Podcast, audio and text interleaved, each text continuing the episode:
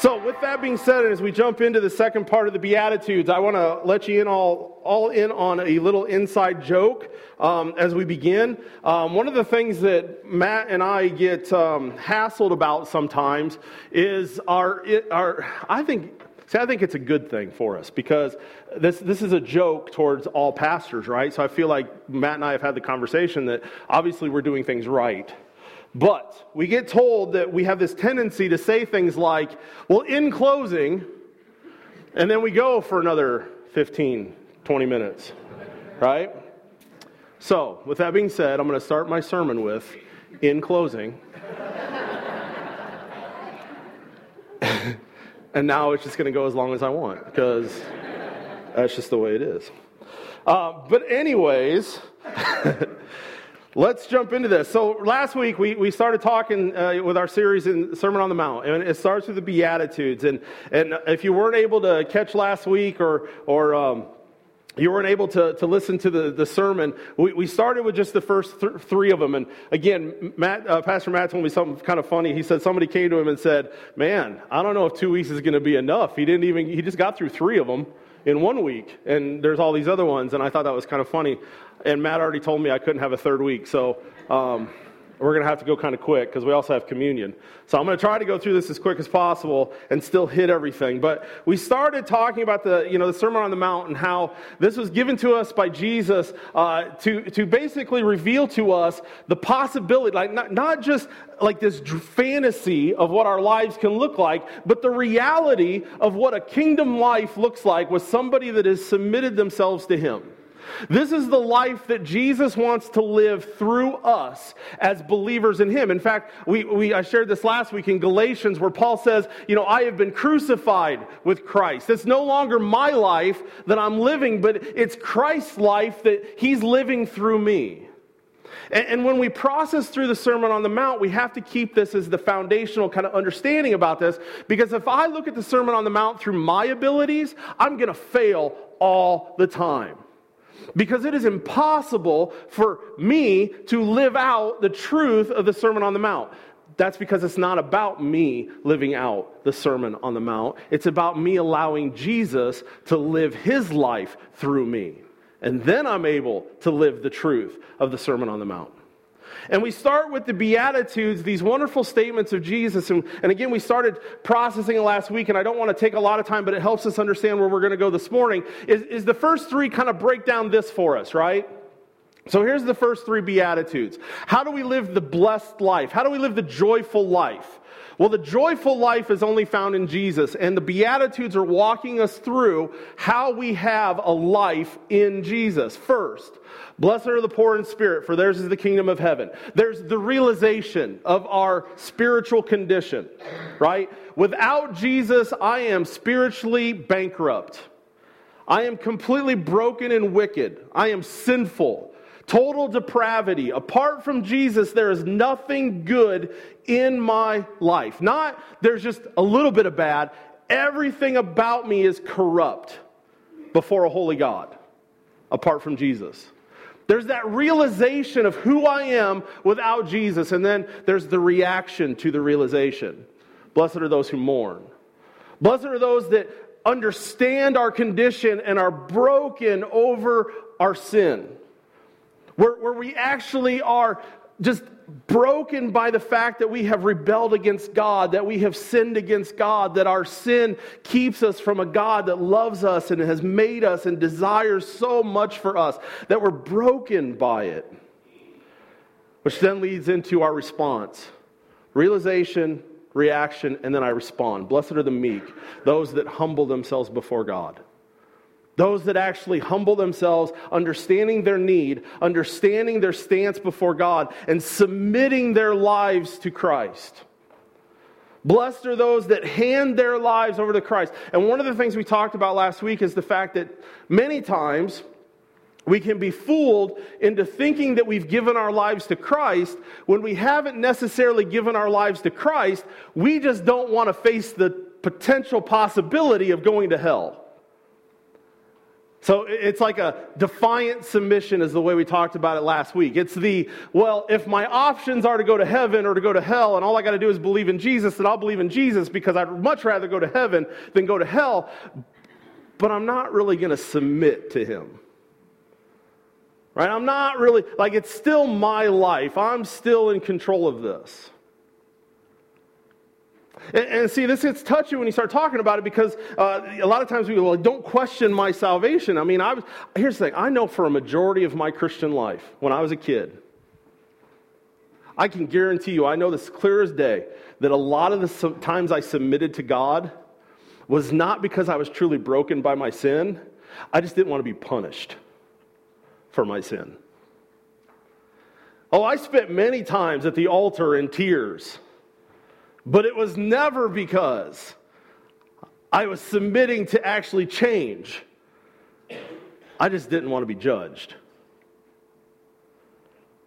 And, and, and, I'm sharing this again, not to make any of us be like, oh, this is, I mean, but this is where we have to understand. Jesus is saying, if you want the joyful life, it's not about just submitting to Him out of defiant submission in the sense of, I just don't want to be punished, but it's about submitting to Him out of love because of the love that He has for you and what He has done for us.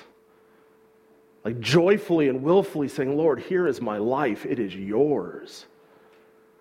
And I'm going to live everything that I have, every breath that I have, every, every thought, I want it to be glorifying to you, not because I have to, but because I want to.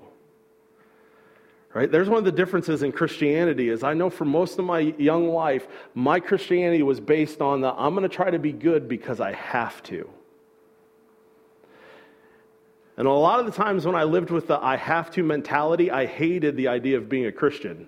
There's a lot of frustration, a lot of anger, a lot of God, you're just keeping me from things. It's going to be joyful to me. You're trying to make it so I'm not happy. You're trying to make it so I'm not enjoying the world. But I don't want to go to hell. Versus, Lord, I'm going to obey you and submit to you because I want to. Because you're amazing and you're awesome and you died for me and you live for me and you offer yourself to me. That's what I want.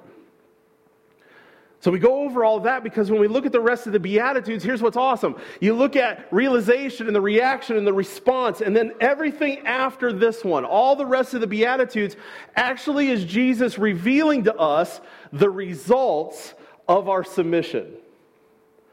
he's basically telling us these are the things that you're going to see in your life when you truly submit to me, when you give your life to me and you are meek before me and you become part of my family, you become part of my kingdom, when you are one of my disciples, this is the evidences that you're going to see lived out.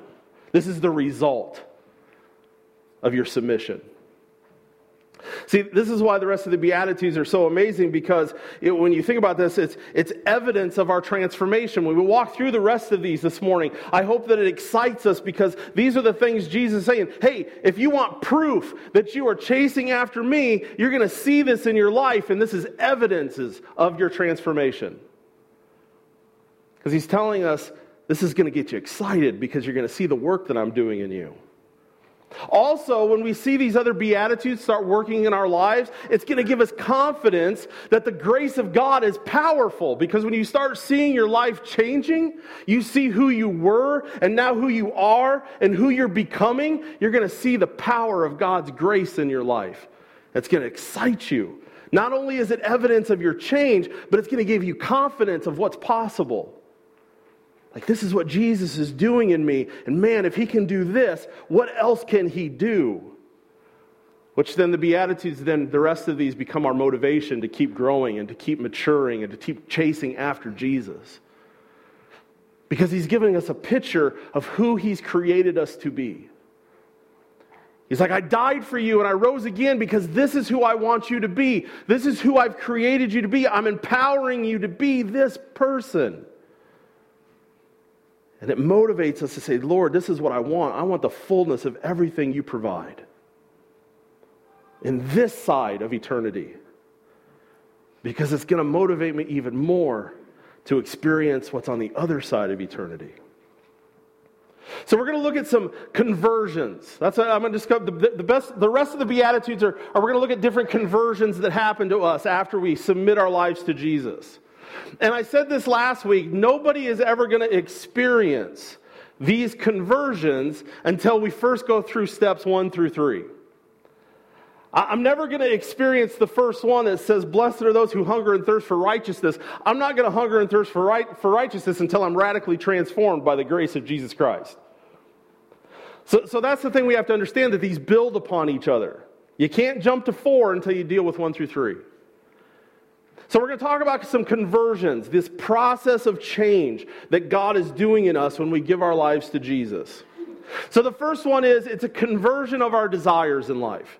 The first is a conversion of our desires, a change in what we long for and what we hunger and thirst for. The desire of our life changes when we submit to Jesus. Blessed are those who hunger and thirst for righteousness, for they will be filled. Blessed are those who hunger. So, this morning, when you think about this, you got to ask yourself the question what are you hungering and thirsting for this morning? What is the desire of your, of your heart this morning? What is the desire of your life? When, when Jesus uses these words and he talks about hunger and thirst, he's not just talking about the stomach is kind of rumbling. He, he's saying this is intense hunger. Like, I have to have this. And, and, see, we, we don't understand, like, in, in, in, most context of us this morning, and, and I don't want to speak for anybody, but, you know, this is one of the things that I always chuckle with my own kids with. You know, they go like two hours without eating, and the next thing I hear is, I'm starving. And I'll be like, No, you're not. And we have this argument all the time like, I'm starving. It's like, kid, you've never even experienced a hunger pain. I guarantee it. Right? Because it's, a, it's an idea that, that many of us probably have never experienced, but Jesus was probably talking to some people that have actually gone through some intense moments of hunger. And, and he's saying that, that this desire for, for righteousness is like when you're just longing for food. If I don't have it, I will die. It's the source of my life, it's everything that I need hunger and thirst for righteousness. It's the same thing with my kids, and I'm just as guilty as this too, but it cracks me up because they'll come and be like, I'm so thirsty. Go get some water. I want a Dr. Pepper. It's like, you're not really thirsty then. But I am. It's like, no, you're not. Right? Don't we do the same thing? I'm so thirsty. And we go get a pop that doesn't satisfy thirst. We, we don't understand this intensity of what Jesus is talking about here. Now, here's the thing that's amazing about this when you think about righteousness is uh, if you look at Scripture, Scripture is pretty clear on what our righteousness is. We actually sing, uh, one of our songs that we sing, you, you know, we, we sing these words You're my one defense, my righteousness. What Jesus is ultimately saying here is that we hunger and thirst for Him. An intense, passionate desire of, like, Lord, if I don't have you, if I'm not feeding off of you, Lord, it is like I am dying of lack of food and a thirst that is, I'm parched without you. I need Jesus. But there's two ways of looking at this this hunger and thirst for Jesus. First is this someone that has submitted their lives to Jesus. Now, don't get me wrong, this might stronger, weaker, different day. I'm not trying to say like it's constantly, but you're going to have this in your life. You're going to have a hunger and thirst for Jesus if you're a follower of Jesus, if you're a disciple, born again believer in Jesus. It's a hunger and thirst for intimacy with Jesus. Right? Remember, this is evidences that we've submitted to Jesus. So a person that says, I've submitted to Jesus, but if, hear me, I mean, I'm not trying to be mean or rude, but this is Jesus' words. If you don't have a hunger and a thirst for intimacy with Jesus, you might want to ask yourself, have you really submitted to Jesus? Because Jesus says, you're going to want me. You're going to desire for me. Now, don't get me wrong, there's going to be days where I just said yesterday, I had a yesterday was a bad day spiritually. I was being rebellious and hungering and thirsting for Jesus. So I'm not trying to say that there's going to be moments where you're going to wrestle with this and you're going to have times where it might struggle and all of that. But overall, you're going to have a hunger and thirst for Jesus. An intimacy. I want to be close to Jesus. But not only that, you're going to have a hunger and thirst, not just for the intimacy of Jesus, you're going to hunger and thirst, thirst for the very life of Jesus to be manifested and living through you. You're going to want to live righteous. You're, you're going to have a desire to want to live a holy life. You're going to say the same thing as Paul. Listen to what Paul says in Philippians. He says, I want to know Christ. That's the intimacy part. I want to know Christ. He wants to be intimate with Jesus. And then he says, and to know the power of his resurrection. That's Paul saying, I hunger and thirst to live the life of Jesus. He's like, I, I want to know the power of the resurrection and participate in his sufferings, becoming like him in his death, and so somehow attaining to the resurrection from the dead. Like, this is Paul announcing this is the hunger and thirst he has. He's like, as a Christian, I want Jesus and I want to live his life. I want to experience the power of Jesus in my life. That's what I hunger and thirst for. That's what I desire. More than anything else, this is what I desire. But what I love is Paul then goes on and says this. He's like, Not that I have already obtained all of this or have already arrived at my goal, but I press on to take hold of that for which Christ took hold of me. He's saying, I'm still hungry. I'm still thirsty. And every day of my life, I'm pursuing this one thing. I'm pursuing to know Jesus intimately, and I'm pursuing to know the power of Jesus in my life. That's my desire. Now, I share this because the world is going to try to get us to have everything but this as our number one. And there's going to be times where we're going to get, start getting things wrong and we're going to get off course. And that's why Jesus says, hey, just come back and let's get back on course. Because when I look at this, there's many times I can say, Lord, I don't feel like that's the desire of my heart. And Jesus says, it's okay. Remember, Submit to me. That's your job. Submit to me. And I will give you a hunger and a thirst for me that you've never experienced before. But your job is to submit to me. He gives this promise of we will be filled. Those that hunger and thirst for righteousness will be filled or they'll be satisfied. Here's the thing that I want us to understand with that. That doesn't, mean that you're going to partake of Jesus and then the hunger and thirst is going to go away. In fact, the more that you partake with Jesus, the hungrier you're going to get. It's crazy because he's saying you're going to be satisfied, you're going to be filled, but then the reality is you actually start starving. Like you're like, I want more. And, and let me give you what this might look like. It's kind of like this. Any, any time that you, you try to get, uh, when you start seeing results in the things that you're doing, right? So you, so you think about trying to get healthy. And when you search, first start trying to get healthy, and you're kind of like, okay, I'm to I'm gonna work at it, I'm to pursue it, I have a desire, I'm to forsake other things so that I can pursue this. And like, here, here's the thing when, when I started better on this journey of trying to get healthier, I, I learned a lesson very quick. Don't weigh yourself every day. I knew that already, but for some reason I'm an idiot. And I'm like, ah, I just worked out, man. I lost like 10 pounds, had to. Crap. Right? You don't see results. And when you don't see the results that you think you should be seeing, it actually discourages you and you kind of start losing your hunger and your thirst for the desire that you have. But when you start seeing results, it starts motivating you to actually be like, yeah, this is awesome. I'm getting hungrier to keep going. My thirst is intensifying to keep going because I'm seeing the results. It's the same thing with Jesus. Man, your hunger and thirst is never going to go away, but when you start seeing the results of his life flowing through you, it's going to make you even hungrier for more. Because you're going to be like, man, I see results. I never thought this was possible in my life. I never thought God could do this in my life. I never thought God could use me in this way in my life. I never thought I could know Jesus like this in my life. I want more. I want to see more results. So there's a satisfaction in that. There's a satisfaction in seeing where God is taking you because of your hunger and thirst and your desire for Him. And then it actually makes you want to go further. So it's this weird thing of being satisfied while never fully being satisfied. Because you see what God's doing and you're satisfied. But you know that He can do even more, so you're not satisfied. And that's what Jesus says should be our desire, a conversion of our desires.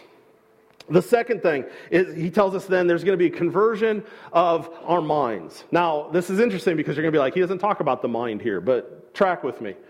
Blessed are the merciful. Blessed are the merciful, for they will be shown mercy.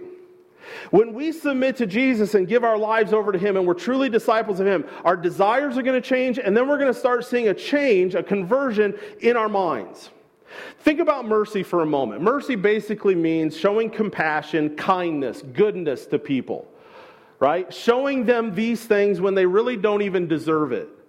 When you choose not to seek revenge, where you choose not to get even, when you choose not to give people what you think they deserve, but instead choose to show compassion, kindness, and goodness towards them. In the scriptures, we are called to things like patience and kindness and gentleness and faithfulness and self control. These are things that we're called to as Christians. We're called to forgive one another, to bear one another's burdens. This is what we're called to. But the issue is, many times when we hear these words of patience and kindness and gentleness and compassion and, and forgiveness, we attach these actions with feelings right? Like, I struggle to forgive because I don't feel like forgiving. I struggle to show compassion because I don't feel like showing compassion. I don't feel patience. I don't feel kindness. But here's the thing mercy, to be a person of mercy, is not primarily connected to your emotions, but it's primarily connected, it's a decision of your will. Right? Forgiveness. If, here's the thing if I'm going to wait till I feel like forgiving somebody, I'm never going to forgive them. Right? I mean, here's the thing if I'm going to wait to be kind when I feel like it, man, I'm not going to be kind very often. I mean, I'm looking right at him. You ever talk to Philip? I mean, sometimes it's like, I don't want to be kind. I'm sorry, dude. What I love more than anything is when they were setting down, his own wife, Haley looks at me, she's like, I'm so sorry. I was like, that is awesome. So, but this is what I'm saying. If we wait till we feel like it, we're not going to live out these things that we're called to as followers of Jesus because I don't feel like being kind. I don't feel like being compassionate sometimes. I don't feel like showing mercy. Many times I don't feel like being self control. I want to snap. I want to go off. I want to say what I think and what I feel. I want to just blow up at people. I want to smack people. Right? This is what I feel. I watch things on TV and I want to shout and scream and call people names and be like, You're stupid. You're an idiot. Why do you do this? But Jesus says, No. Compassion, patience, forgiveness. It's not an issue of emotion, it's an issue of will. And an issue of will is based on how you choose to think. See, if we allow God to change what's controlling our mind, we're all of a sudden, if like we let God, the way He wants to, the Spirit of God, change the way we think, you're going to see that then is going to change the way you view the world. It's going to change the way you view people. It's going to change your attitudes towards things and your attitudes towards uh, situations around you and circumstances. It's going to change even how you feel over time. Many times we're trying to change the way we feel when what you need to do is change the way you think. Because notice what the Bible says. Paul says this. Finally, brothers and sisters, whatever is true, whatever is noble, whatever is right, whatever is pure, whatever is lovely, whatever is admirable, if anything is excellent or praiseworthy, think about such things. He didn't say feel towards these things, he says think about such things. So when I think about that scripture, here's the thing that goes through my mind. What if we started living like this? What if the people that God calls us to show mercy to, compassion, kindness, gentleness, and He calls us to be people of mercy, what if instead of thinking about them with all the negative stuff that goes through our head, we started thinking about them this way? Okay, I got some issues with this. I'm going to start thinking about whatever is true and whatever is noble. I'm going to think about whatever is praiseworthy in them. I'm going to think about whatever, you know, whatever is good about them. I'm going to think about whatever makes them worth and, you know, like, that's the way I'm going to view this. I'm going to view every circumstance in life through the lens of, okay, Lord, like, my heart is heavy and my, my feelings are out of control, but I'm going to choose to think on whatever is true and noble and right and pure and lovely and admirable. Because when I allow my mind to be changed by the power of Jesus Christ, now I'm in a place where I can start showing true mercy. Because I haven't made it about my feelings, I made it about the way I think to the world around me and to the people around me.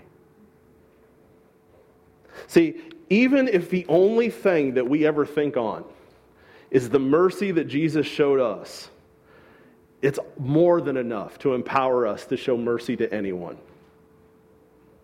See, that's the thing. If you want to be a person of mercy, it's again not about changing your feelings. Focus on the mercy that Jesus showed you.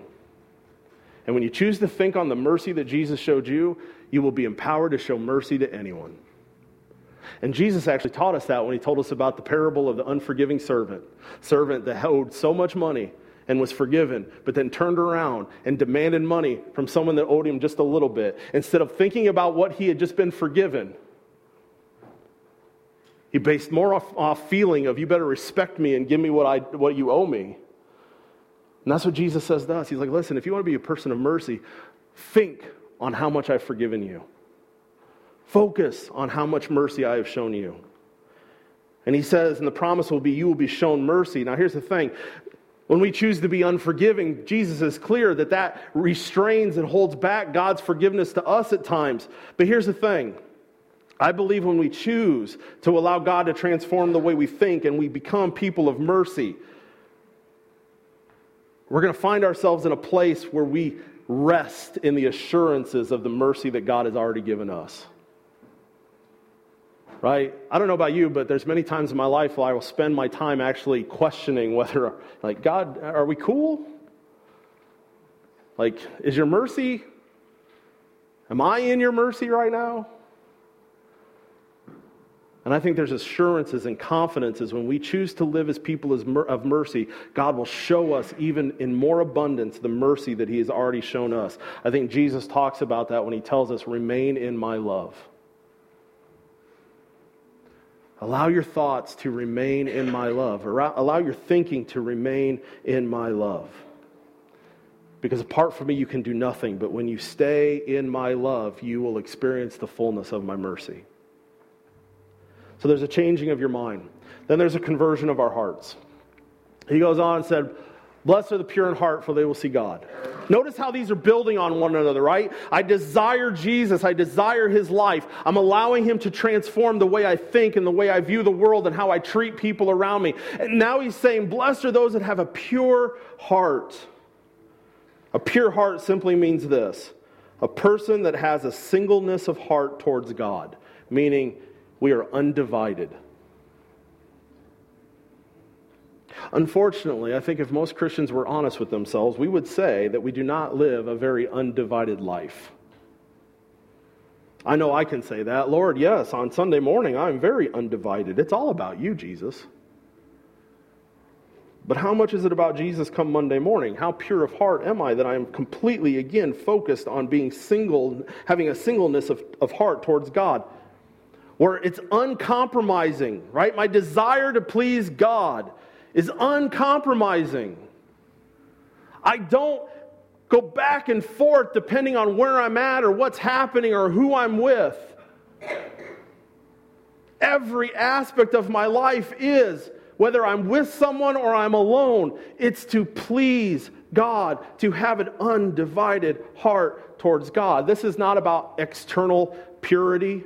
It's not about just what I do on the outside but it's that internal purity of the core of who I am, uncompromisingly devoted to Jesus.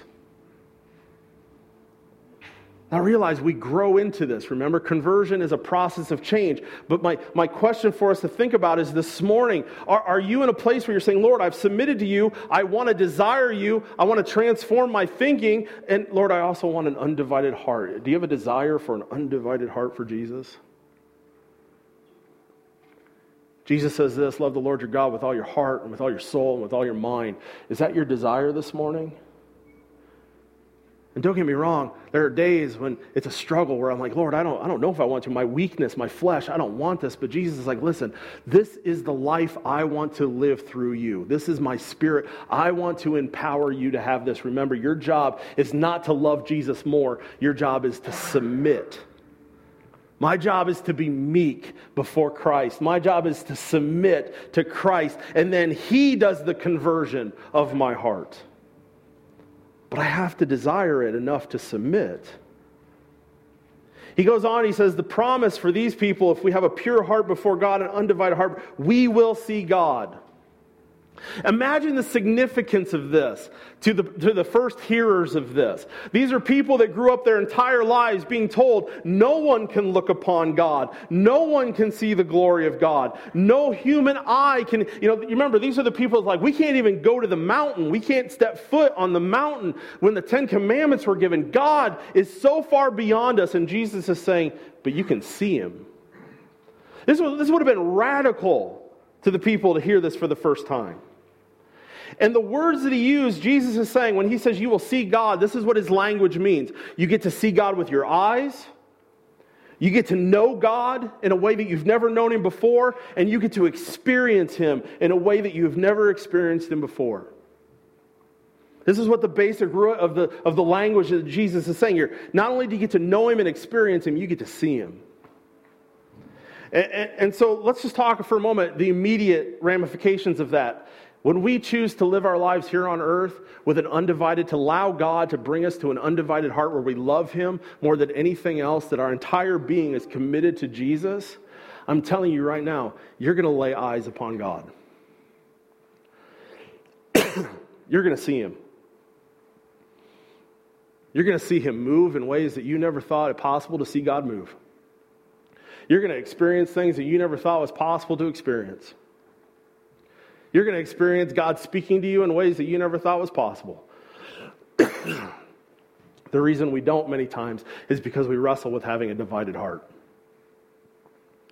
And we're not listening because we're not paying attention because we're divided. I'm distracted.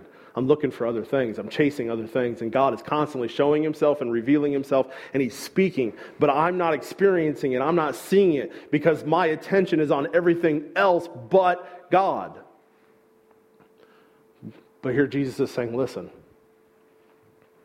when you have a pure heart, you're going to see him.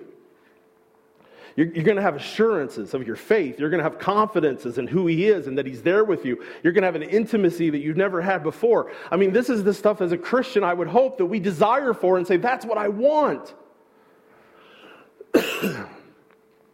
So, again, it's the question. It goes back to the first one. What's your desire this morning? Is your desire to actually see God? Because that's the second part of this. There's an immediate response, but then there's an eternal promise here. Because here's the beautiful part about this someday, I'm legitimately going to see God. Because I am a believer and I chase after Jesus and I desire to let him live his life through me, there will come a day that I get to lay my eyes on God. That's the beautiful part about this. I don't want to wait until I die to see God. I want to see Him now. I want to experience Him now. I want to know Him now. And that's just going to make that day when I get to see Him in person even more sweet and powerful and wonderful. But this is the promise. Just a couple more as we go through these. Uh, then there's a conversion of our purpose. To a conversion of our heart, which then leads to a conversion of our purpose. Blessed are the peacemakers, for they will be called children of God. Simply, this one's, this one's really easy to talk about. Peacemaker, when you think about this, this isn't just about breaking up fights between people, even though that's important. Be a peacemaker, right? Do that, right? Try to have unity and do that. But the number one thing that you and I are called to as disciples of Jesus Christ is to be ambassadors of reconciliation. You have been given the task and the responsibility to be a peacemaker between God and sinners. Blessed are the ones that take their responsibility serious to go take the message of peace to those that need it hear it. Be a peacemaker. Right? Go share the gospel. Go love people and show them the gospel, but not just in your actions, but tell them about Jesus. And I love this because it says, Blessed are the peacemakers, for they will be called children of God. Again, this is so beautiful when you think about it, because basically when I read that, this is what I read. If I'm, if I'm out trying to reach people for Jesus, if I'm trying to be a peacemaker between people and Jesus, the sinner and Jesus, the sick and Jesus, guess what? I'm going to be called one of God's family. It's like I'm living out the family business. Right? That's the family business. That, that's, that's God's, that, that's what Jesus is about. He's like, I didn't come for the righteous. I came for the sick. I came for the sinner. I came for the ones that were lost. I came for the sheep that's missing. That's who I've come for. And when we choose to be ambassadors of reconciliation, when we choose to be peacemakers, we're going to have a blessed life of purpose because we're going to be living out the family business. How about you? That's pretty awesome. Get involved in the family business and live it out and pass it on to others. And then the last one is there's a conversion of hope because it ends with persecution. It's like the rest of them we can track with, but then this one's like, huh, that's not cool. Blessed are those who are persecuted because of righteousness, for theirs is the kingdom of heaven. Basically, here's what happens, just to understand this, how this all concludes with the Beatitudes. Um, don't ever sign up to be a follower of Jesus and think your life's going to be all, you know, rainbows and unicorns. and in fact, the reality is, is if your life is all rainbows and unicorns, then you're probably not doing very well at following Jesus. Hate to break it to you that way, but that's just the way it is. Um, Jesus actually ends this. He says, Listen, when you truly are a person that submits to me, and when you're a person that you hunger and thirst for me, and, and, when you're a person that's actively trying to reach people with the gospel, and you're a person that's actively being merciful and changing the way you think, and when you become a person that has an undivided heart, the world's not going to like you because you're going to be radically different than the world. And, and in fact, it's not just the world isn't going to like you, Satan's really not going to like you. Because here's the thing you give your faith to Jesus and then you sit off in a corner Satan's cool with that. Granted, he'll be like, yeah, lost that one. I don't have that one anymore, but they're not, I don't have to worry about them. They're just setting off in a corner. Jesus is talking about people that aren't setting off in the corner. Jesus is talking about people that are actively out there in the family business, glorifying him, seeking him, telling people about him, trying to make a difference. Satan ain't going to like that, and he's going to come after those that want to step up and get in the game. And Jesus is actually saying you should be happy when you get persecuted because it shows that you're in the game. It, shows that you're being used for the glory of God. See, what I love about the gospel is there's no fine print to Jesus' gospel because Jesus says this If the world hates you, keep in mind that it hated me first.